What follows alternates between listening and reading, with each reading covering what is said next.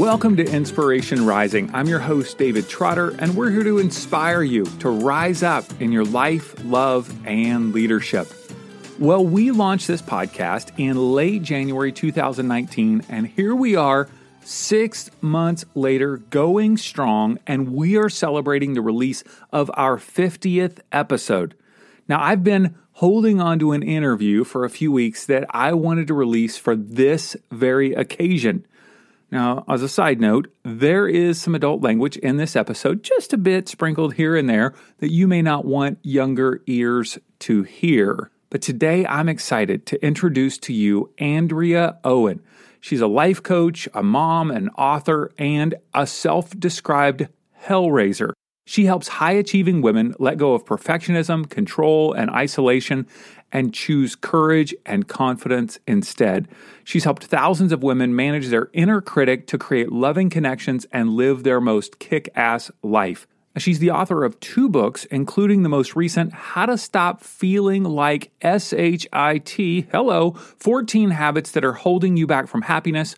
That book has been translated into 18 languages. And then her first book is entitled 52 Ways to Live a Kick Ass Life BS Free Wisdom to Ignite Your Inner Badass and Live the Life You Deserve. Woo! She's also a retired roller derby player, having skated under the name Veronica Vane. I need to search that on YouTube. Maybe, maybe there's some, uh, maybe there's some footage of her. That would be good. I will do that. All right, in this episode, you're going to learn three sources of your inner critic, how to recognize your inner critic and cultivate positive thinking, and Andrea's personal story of hitting rock bottom and coming back strong. Now, we talk about all sorts of things on this episode, stuff we've never talked about before, including reincarnation, crystals, and even the word penis may have been uttered at one point. I'm sorry about that. Let's jump into this amazing conversation with Andrea Owen. Well, Andrea, thank you so much for taking time to hang with me today. I'm so excited to have this conversation, David. Thanks for having me. Sure. I just mentioned, you know, to you before we started that we're probably at episode 50 with no cursing. So you are going to ruin our streak. I'm so honored to be the maiden voyage into this, this, you know, the, into the foul language. It's all good. Today we're talking about our inner critic. And so yeah. first thing I want to know is why should it even matter how we talk to ourselves? Right. Well, it's one of those things where people ask me also the question this is how strongly i feel about it people ask me like if you could only give people one tool or exercise where should they start and i always say you need to start with the conversation that you're having with yourself because that eh, you know you wouldn't let other people talk to you the way that your inner critic talks to you and not just that our inner critic is directly related to our core belief systems you know the, the things that we truly are committed to believing about ourselves so if you are beating yourself up 24 7, chances are you have a core belief that says, I'm not good enough. I always am a failure. I am a screw up. I'll never be you know, da, da, da, da, fill in the blank. And so that carries us and we start making our decisions from that place about who we, who our relationships are, what we will tolerate in our lives. And so you can kind of see this, the chain of events that it can unleash when we aren't speaking to ourselves kindly. So where does this, where does this even start with? Because I think, well, a lot of us don't even realize we have it because mm-hmm. it's, it's such a good friend but where does this inner critic even begin? At what point in our life? it can start for many sadly it can start really young it depends on on your family of origin you know maybe there were some things that were said to you outright that you are a failure that you'll never measure up to you know anything that type of thing and also some in some families it's not you know clearly said but the messaging definitely is there. You know maybe we had a sibling that was always quote unquote the smart one and we were never praised for anything. So then we start to develop we make assumptions about how our parents and our caregivers feel about us and how they see us.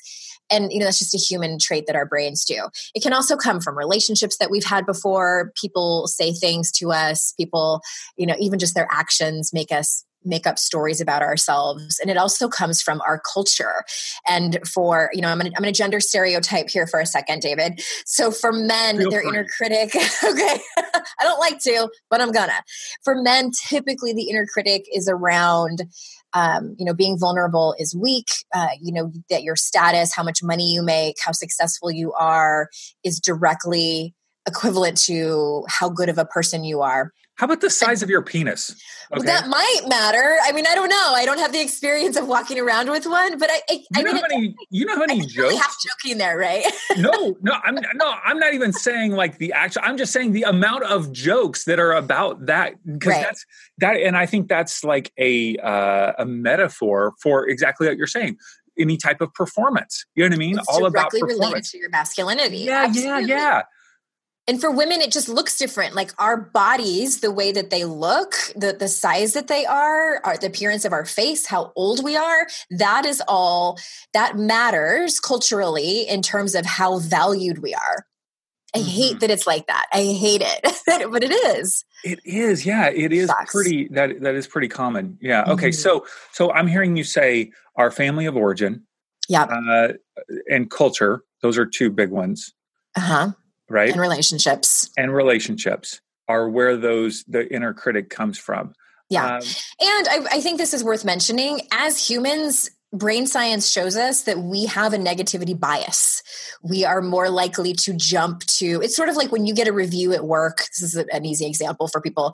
And you there's like the, all the great things that they're saying about you and then there's like the you know the opportunity for improvement that's the one that we latch on to and we right. obsess on and we're complaining, oh, my boss is such a dick. You know, he said this about me. Or we don't tell anyone because we're so ashamed about this opportunity for improvement that we got on our yearly review. That's a negativity bias. Mm-hmm. Are you familiar with, and the two names of the two books are escaping me at the moment, but uh, Michael Singer's books? Are you familiar? Yes, I'm familiar with the author, but I, I, I probably haven't read the book. Okay. Uh, man, I, I, cannot believe those two books have escaped my my thought. It's positive psychology, isn't it? The topic. Well, he, he's all about basically um, saying that your that inner voice, mm-hmm. any inner voice, is not you. You know, we somehow and and really he resonates with that term inner critic and saying that we think that that voice that we're hearing is us, and he basically just says, how do you disconnect from that? How do you um, uh, see it from a distance? How do you observe it? And then you're disconnecting yourself from it. Because right. I know for me, that inner critic is so familiar that mm-hmm. it's like, no, though that is me. That is me telling me that. Totally. I remember when I was sitting in my alma mater for my life coaching certification is the Coaches Training Institute. And I remember the very first weekend that we were in training, sitting in that conference room in Los Angeles, and they started talking about it. The Coaches Training Institute calls it your saboteur, which I think is kind of hilarious. Like, let's slap a French word on it and make it sound sexier. Sure. It's not. But I remember like looking around at everybody in the room, like, wait, wait, wait, like you mean to tell me that voice that I hear that tells me I shouldn't even start because it's gonna, you know, or what are people gonna think? All of these excuses, negative self talk, like that isn't my truth. Like, you mean I have the ability to manage that and change the way that I talk to myself? Like, to me, like head explosion, like the possibilities are endless for this. So I agree to that you know to what um, that author is saying. And at the same time like i was saying in the beginning of the of our conversation the, the self-talk matters but also the real kicker is that our self-talk becomes our core beliefs and that lives in our bodies. Mm-hmm. and that can be the messier part to untangle and unlearn and detach from. It's almost like these are the the tip of the iceberg the the symptom the the, right. the inner critic is it's it's revealing what's going exactly. on below the surface. For okay. sure. So how do we recognize this voice? Because if we if, if we've become so familiar with it i know a lot of people that i talk to and coach it's like what do you mean? Like that's just the truth. I do suck. You know uh, how, how do you distinguish what is the inner critic and what is reality well, I mean, with with that example, I would love to dig in with that person. You know, every person is nuanced, but I'd be interested to know what happened to that person what stories they make up about themselves because of the way someone spoke to them or because of some circumstances that happened that makes them so committed to that belief. And it's heartbreaking. I mean, everyone has a story and there are some people whose stories would bring you to your knees and and there's some shame in in many people's stories they don't want to reveal what was said to them or how they came about believing that. But after we sort of untangle that, where I would start with someone is just to challenge those beliefs. Like, what is the evidence that you have that you are a bad person? Does making a mistake equal being a bad person. If, you know, if David had made those same quote unquote mistakes or lived that same life, would you think he was a bad person? So I would sort of show them the reality of it. And that's not a quick fix. Like I'm, I'm not saying it is, but that's a place where I would start. Just really looking at it at face value of what's really going on. If I have any negative thought about myself, would you say that that is an inner critic? Any negative thought? You know what I mean? Like, how would I distinguish what's going on in my head and what I should call a negative thought or what I should call an inner critic versus just, yeah, that really is the case? Yeah, that's a great question. And no, not every negative thought is the inner critic because sometimes we are assholes, right? Like sometimes I show up at, and and I'm not the best mom to my kids and and I lash out and I have to circle back and apologize to them. So I think that uh, are you familiar with the work of Byron Katie? Mm-hmm, sure. So she has what she calls the work, which I think is so awesome that she she has coined that like capital T capital W. And she asks four questions. I have a little bit I don't love the very end because sometimes when you're taking anyway, long story short, she asks you to look at your part and things which I think is super important about taking responsibility. However, sometimes people can blame themselves unnecessarily. But the first couple of questions that she asks is simply, is this true? And so there's a difference between, so say I lash out at my kids unnecessarily. There's a difference between me saying, wow, that was, that was a mistake. I should not have spoken to that kid that way. He didn't deserve that. That's one thing. On the other hand, me saying to myself, I am the world's worst mother this kid deserves a completely different how could i even look at myself in the mirror what a terrible human being i am which i've had those thoughts as well so there's a difference and, and brene brown who has studied shame work extensively those differences are shame versus guilt. So, shame is I am a bad person, mm-hmm. and guilt is I made a mistake. And those are two very, very different things, which we can go down that path if you want to, but but that's that's really um, a little bit of a deeper level around this topic. So that almost sounds like a behavior versus identity. Would that be exactly. the case? Yes, okay. behavior versus identity is perfect. Yeah. So my behavior was uh, poor or unhelpful in that moment versus I am this in my totality. Exactly. And it's it's noticing when you're thinking in absolutes like that so many of us do it. It's so very normal. And the trick is to catch yourself in the moment. It's not necessarily, I think when people walk into their path of personal development, I don't know if this was the case for you, but I, being a high achiever and I tend to be black or white about things. And, and, you know, either I am someone who talks badly to uh, you know to myself and has a lot of negative self-talk or i am in constant positive affirmation mode and know i am a good person at all times. And what has been so helpful to me is to realize that's actually not the case. Like it's part of the human experience to sort of be on this roller coaster of emotions and beliefs and things like that. What I always tell people is the win is that you're catching yourself in the moment, in the moment of telling yourself that you're a bad person so that you can move on. And sometimes it's just bypassing it and saying, like, nope, I'm not going to believe that today and going and apologizing and making amends. It's not, I mean, I don't sit at my desk and catch myself in those moments and do 10 minutes of positive affirmations. I don't. I don't have time for that, first of all. but it's about noticing when you're when you're beating yourself up and choosing a different direction to go. Mm-hmm. Okay, so you, when you say notice it and choose a different direction to go, how do I choose a different direction to go? What are some strategies that I could use? One of my favorites is I have a mantra that I say to myself. And so, what it's essentially doing is you know, another thing we know from brain science is that we create neural pathways in our brains. Our brains are very malleable. And that's why we're so quick to think about certain things because those pathways have been created. We're also extremely habitual. We think most of our thoughts are the same thoughts that we had the day before and the day before and the day before. And a lot of those are negative. The vast majority of them are negative. So, what you're trying to do is create a pattern interrupter. And so, you're not necessarily trying to flip the switch and think a completely different thought.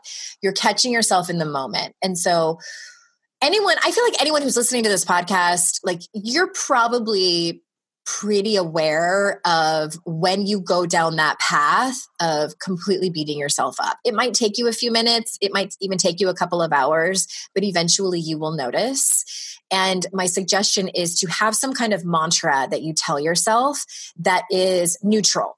So it's the one that I use is, well, that just happened. That's all I say. Okay. So it's not positive it's not negative. I'm not telling my inner critic to piss off which i don't think is helpful personally. I'm not telling myself a positive affirmation. I'm acknowledging that it happened and i'm and then and then i'm choosing another thought after that. And a lot of times i change what i'm doing in that moment. So again you're trying to create a pattern interrupter so that you can recognize that negative self thought train more quickly next time. Okay so, well, that just happened. All That's right. all I say. Yeah. You can do, I have some clients who love the mantra. They just say stop and they imagine like a red stop sign. I have some clients who say, thank you for sharing. Their mantras are short and powerful. And, and again, I highly encourage you to make it neutral and that you're just acknowledging what happened and you're not making it mean anything. Okay. And then after that, after you've uh, interrupted the pattern, mm-hmm. choosing a different thought. How do I choose that thought? What do I, what do I It might be that you, I think that's why sometimes it's helpful to change geography. And what I mean by that is like, you know, change what you're doing in that moment. You know, if you're sitting, um, sometimes you know an example that i give is is one time i was sitting in the car and i had just walked away from uh, um, an iep meeting. It's an it's um my son has special needs and oh i know what those are. My wife's a kindergarten teacher. Oh my god. A yeah. IEP, a lot of iep talk in our house. Those are and my hats off to the teachers that have to deal with parents and administrators and all the paperwork involved in that.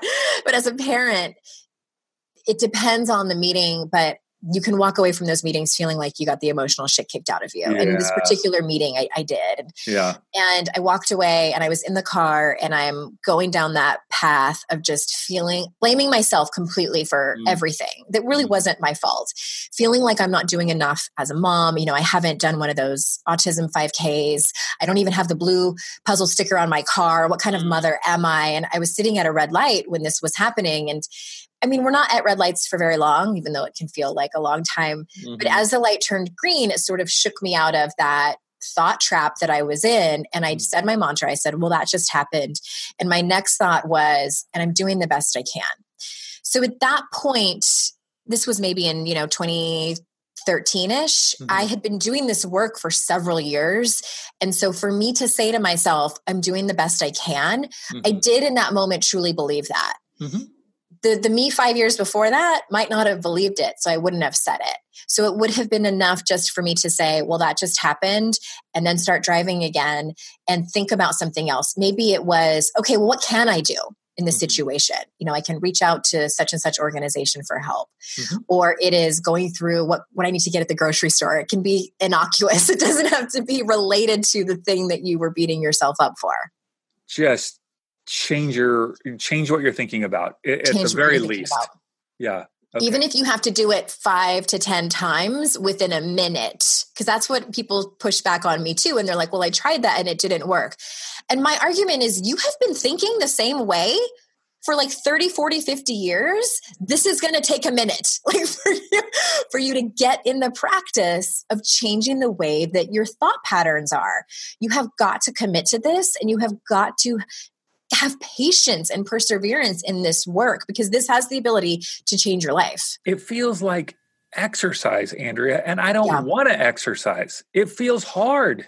Right. Okay. Well, then what's the alternative that you feel like shit? So, I mean, I don't know what else to tell you. I look at it as hygiene. Do I want to floss my teeth every night? Not particularly, but I'm 44 years old. And if I don't take care of my gums, my teeth are going to fall out or I'm going to be bleeding when I'm talking to people. And that's just gross. I don't want that. So I would rather floss than have the alternative. So that's what I ask people like, what's the alternative? Because it's not working for you to have this consistent negative self talk. Yeah, and it, fired up about this, David. I feel it. Man, all of a sudden I've got bloody gums, and I'm like feeling bad about myself, and I've got an autistic Brush son, and I'm just like, oh my god, I've got a lot of problems.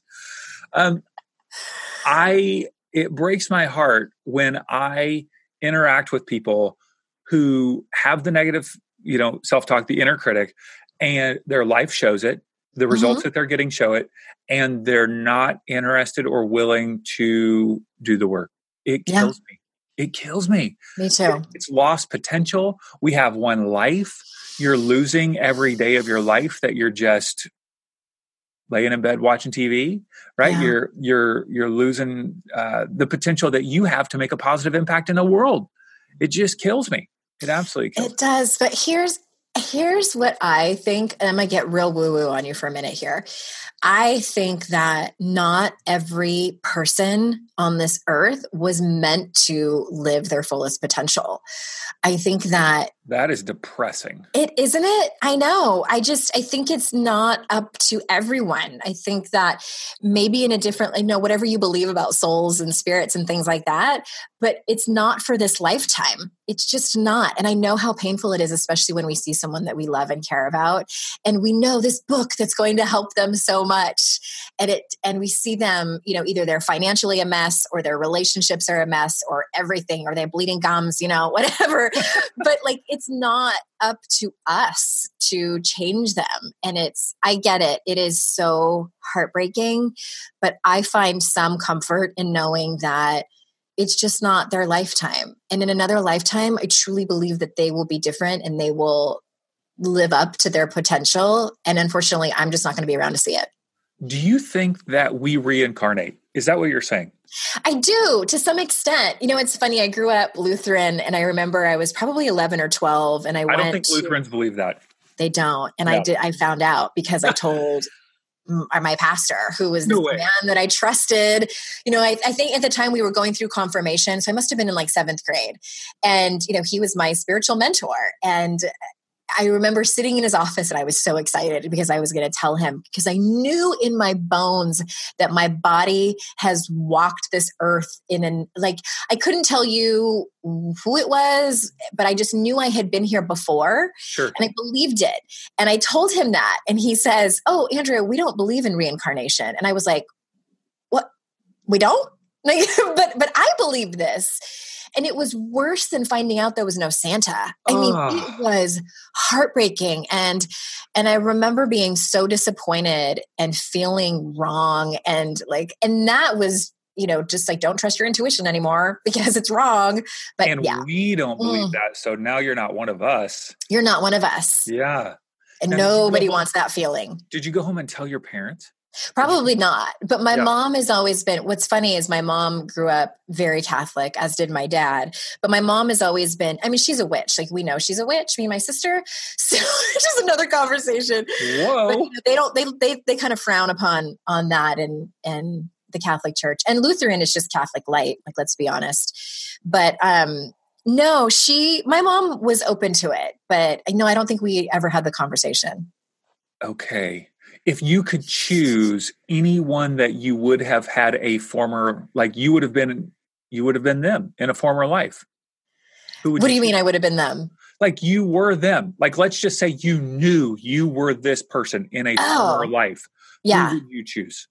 It was pr- uh, my guess is that it's someone who struggled profoundly because i also think that we sort of graduate into the next evolution with each life that we live. And and to me you know there's a saying in the spirituality world that when we choose this path of personal development of of becoming a conscious evolved person we have the opportunity to heal the seven generations before us and the seven generations after us. So uh, which is like no pressure. But i also think that I I just because the gifts that I have been given, you know, I was my life exploded in 2006, which has brought me here. And to be able to walk away from that and not be like a full on drug addict and just throw my life away, to be able to become as conscious as I have, and I still have a long way to go, to be able to face my own shit and have some hard conversations and take radical responsibility and accountability for my mistakes. I had to have had some struggle before. Like, you don't just get this amount of privilege and amazing life having had it easy. That's just my, that's what I believe. Sure. Jeez, I must have lived a hard life too.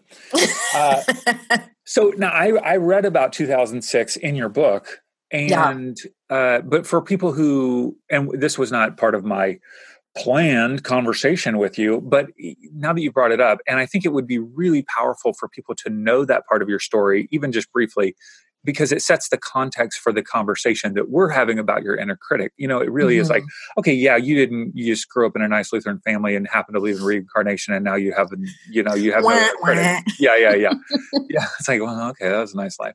Um, like, like how did how did rock bottom? How did you find rock bottom in two thousand six? What was my what rock bottom? Like? Yeah, yeah. Well, I was I was married before I met a nice boy when I was 17 and 10 years later we got married and we had been together we'd been married for a couple of years and we were we always knew we wanted a family and we're talking about conceiving our first child.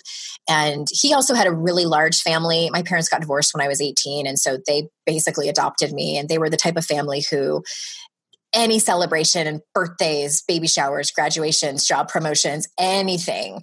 I mean, you coughed really loud and they were like, Yes, you're amazing. Let's all get together and have dinner and drink and just congratulate each other. They just loved really, really hard. And so I was, I, you know, 13 years, they were my family. They were definitely my family and they were a big family too. And my husband at the time decided to have an affair with our neighbor who lived across the street and got her pregnant. And it was not a matter of, oh my gosh, Andrea, I made this mistake. Can you forgive me for this? Let's try to work it out. Which, to be honest with you, David, I probably would have tried to figure out a way to make it work because I was so attached to his family. And that's not wasn't the case. He was in love with this other woman. They, you know, they got a house together. They even got a dog together. It was just so awful. So I was essentially, I mean, you talk about pushed out of a community. They had no choice. I had to leave, and this other woman essentially took my place. So I, I did what I probably should not have done right after that is I started dating. I met someone whom I thought was Mr. Right. And to make a, a nine month story short, he had lied about everything. He had conned me out of almost $10,000. He was addicted to opioids, and I didn't know it because he had lied about having cancer to cover up his drug problem. So I was financially supporting his quote unquote cancer medication, which was basically opioids that we were getting in Tijuana, Mexico, because we lived in San Diego. And I was unknowingly crossing the border with illegal drugs for him and didn't, I mean, the whole, st- I'm going to write a memoir because the whole story is just that, like, that, that happened. That just happened. That happened. And so I, so he went away to rehab. Uh, I confronted him with everything. He admitted everything. He went away to rehab and I was pregnant with his child and I thought maybe he can get sober and we can work this out. If I hadn't been pregnant, I would have not. But, you know, some people get sober and clean their lives up and live happily ever after. It happens in lifetime movies. So he went to rehab and he met someone else in who was another addict and he fell in love with her and we broke up. And she had a trust fund, by the way. we all know how that ends. So I have an 11 year old son from him and you know, I was I was pregnant and on the floor in my bedroom, and after having found out that he was, you know, cheating on me with this woman in rehab and thinking like how did i get here? Like my life and i was 31 at the time so it was also right around the time where most if not all of my friends were getting married and or having babies and it was just the shame i felt for where i had ended up and the choices i had made. And of course those two guys had done crappy things to me, but I had to look around at what I had tolerated. I had major issues with control and codependence and really equated my self worth and how valuable I was as a human based on my romantic relationships. And I had to take a good hard look at that and and and just really start I know it sounds cliche but I had to start over. And that's really where everything took off because I got to I got to really get to know myself if that makes any sense and just start living from a conscious place. It sucked. I'm not going to say I did it. it was hard. that was 12 years ago. Yeah. 13 years ago. Extremely painful journey. It sucked. I mean, I, I got I got the shit kicked out of me mentally and emotionally. And and but like looking back on it, I am so grateful that that happened because I didn't belong in that family. He was he was doing the best that he could, but he had clipped my wings and I was always just I always felt like I was too loud and too expressive and and all of these things and um you know at the end of the day I think my first husband had a real problem with as, me being as strong and powerful as I was, and so I felt wrong for it mm. and angry. I was, I was, I realized also how angry I was, and for women especially, we have complicated relationships with anger and rage. And when I got out of both of those relationships, I mean, it all came flying out. I also finally learned how to feel my feelings and that none of them were wrong. And now go any direction from there. no, no, no, it's great. Thank you for sharing that. I really appreciate sure. that. Yeah. And now, you know, 12 years later, through all that pain, you're helping so many people uh, process who they are and help mm-hmm. them to feel better about their lives and gain traction in their lives. It's so powerful. So powerful. Yeah. And I'm not, thank you for that. I appreciate it. And I'm not here to tell you that there was an end to that, you know, and, and that, oh, I, I made it. In terms of success, I do feel like I've made it and there's more, you know, like that type if you're going to define it that way but in terms of my own personal development journey i'm still uncovering stuff that's old patterns and behaviors and now i get I mean, it might be kind of like sick, but like I get excited when I uncover something where I need to work on that. And I look forward to the journey, even though sometimes it's a slugfest.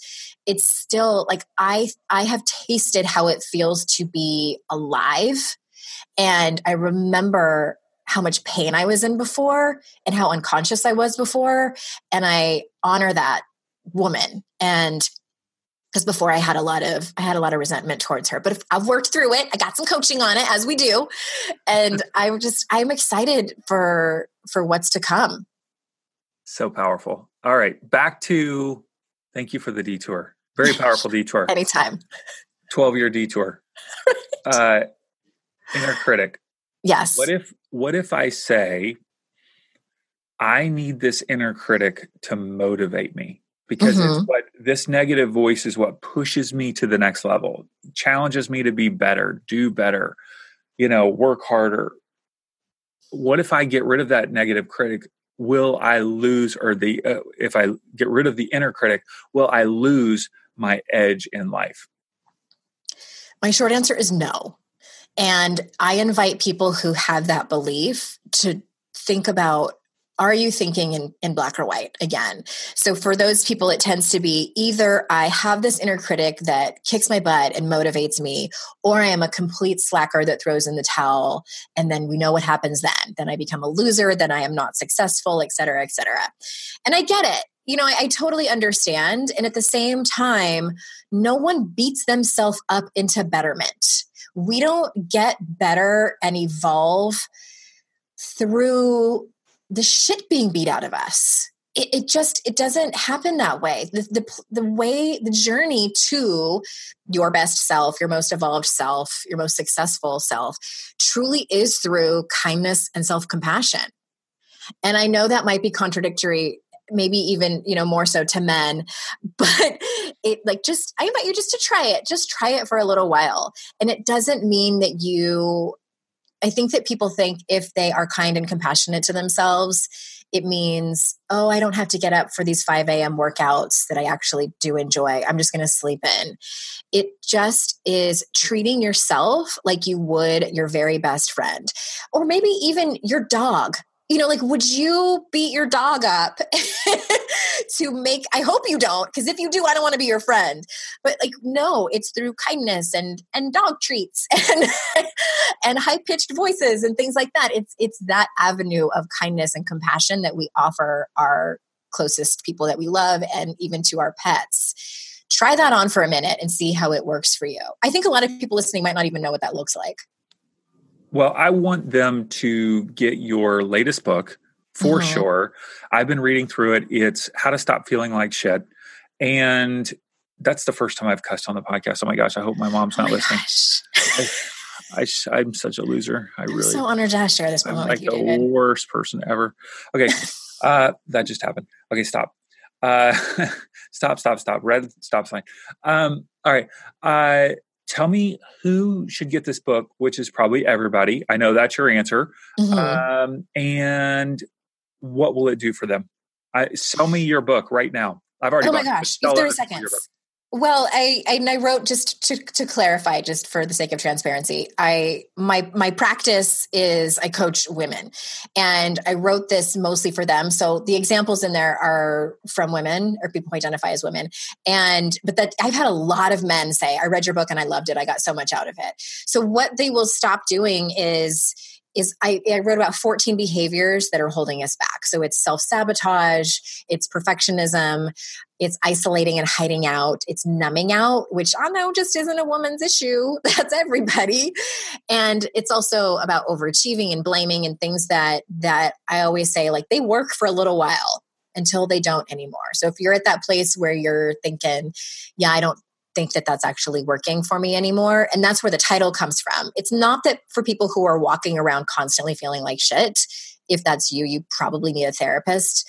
And what it's for is for people who are doing all of these behaviors because they worked for a while and they're getting to a place where it's starting to feel like shit and they don't know why it's not working anymore. And so that's what I talk about. It's lots of tools in there um, for people to actually implement and these these uh, well they're they're uh, compensating behaviors in in reality. Sure. coping uh, mechanisms. coping mechanisms yeah. And and they are is so good. Like every one of them i'm like oh yeah I, oh yeah oh, oh yeah. That kind of hurts a little yeah, bit huh? yeah yeah i kind of do that one. Yeah. No i don't really do yeah. that one. Uh, yeah. Is so powerful. Yeah really great list of this is the stuff that you use to feel better when you don't. Yeah. Yeah. Well, no one teaches us coping mechanisms, right? That's not a, like one of the electives when we're in high school. Like it should be. But that's what I'm teaching is better coping mechanisms, which would have been a really unsexy title for a book. So, but how to stop feeling like shit, shit. is a way better title. Okay. And do you coach people virtually as well? Not just on uh, I do. Yeah. Yes. Okay. I'm I'm about to write my third book actually. And so for the rest of this year, I'm only doing um, private clients. I'm not doing any group programs or anything like that. So yeah. Great. That's and it. so we want people to go to yourkickasslife.com and they can find uh, your kickass life on Instagram. That's where I love to hang out. people over there. I yep. do and you have your own podcast. I do.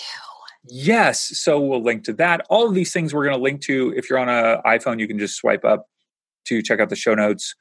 Um, or you can go to inspirising.com and find all of these links in the show notes there, or just go to your kickasslife.com because that's yeah. where you're going to connect. Yeah. That's where everything is. Yeah. Andrea, thank you. David. Thank you. A previous, I've, we talked about reincarnation. We have. I've got to think about. I have another friend who possibly believes in reincarnation. I don't know. I'm open to believing in it. I yeah. the tradition that I grew up in definitely does not believe in it. I'm not surprised. uh, but uh, yeah, yeah, I'll have to think about who. Uh, maybe I'll just make up who I was. I don't like your idea that I was having a lot of problems in the previous life. I would prefer that I was somebody noble and amazing in the previous sure. life yeah, that would be way more fun to believe about myself. Like, yeah, yeah, I was this lame person and now I'm having the chance to be better. No, I'd rather be, be somebody awesome. And somehow at the end of my life, I screwed up and I had to like take some backtracks.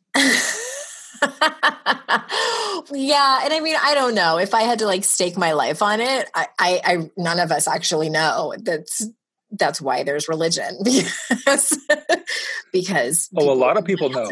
A lot of people know. Mm-hmm. They're very strong knowing.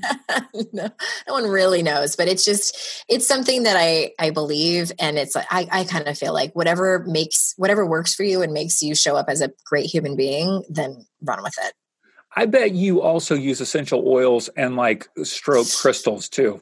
Oh my god, should I show you my crystals? They're back there. I have only like seven, and and one of them was really expensive. It's kind of embarrassing. Well, it was like $30 for a little rock. That's not expensive. No, compared to how much some of them are. I, I, I have essential oils. I don't use them on the regular. My son actually has a diffuser in his room. He loves them, and he has crystals too. So I just started using essential oils. I interviewed a woman named Lindsey Elmore, who's like a famous essential oil guru, and so she got me to sign up for Young Living, and I'm now you know, I've got literally right here. Here, I've got my favorite kit peppermint. Just ah, they I, are uh, pretty amazing. Uh, yeah, I put it as in my eyes for eye drops. Feels you good. do not. I almost believed you for like a half a second. I was like, how do I not know about this? No, but I have I have sensory issues. So does my son. And smells like I can't do. You know those plug-in scents cannot. They they make my body hurt. Even incense, I couldn't even deal with incense anymore. And so the diffuser with the essential oils is the only thing I can do as air fresheners.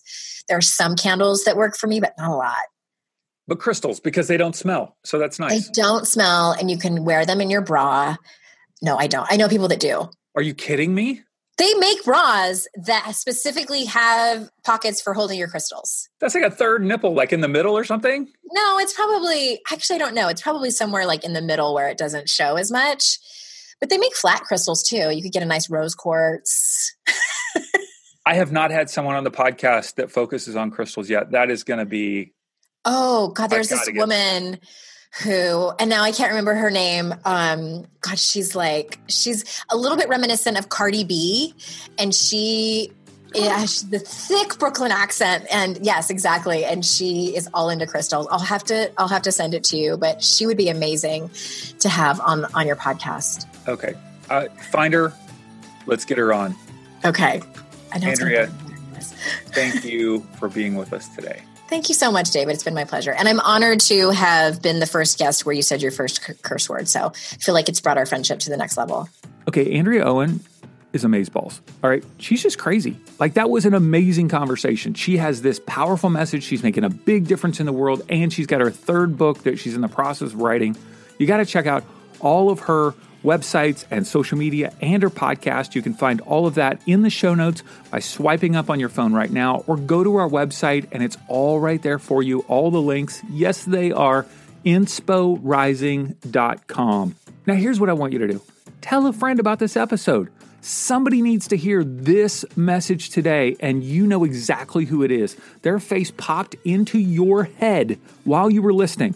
And all you need to do is tell them to search for Inspiration Rising on the Apple or Google podcast app that's already on their phone. All right, until next time, have a wonderful week.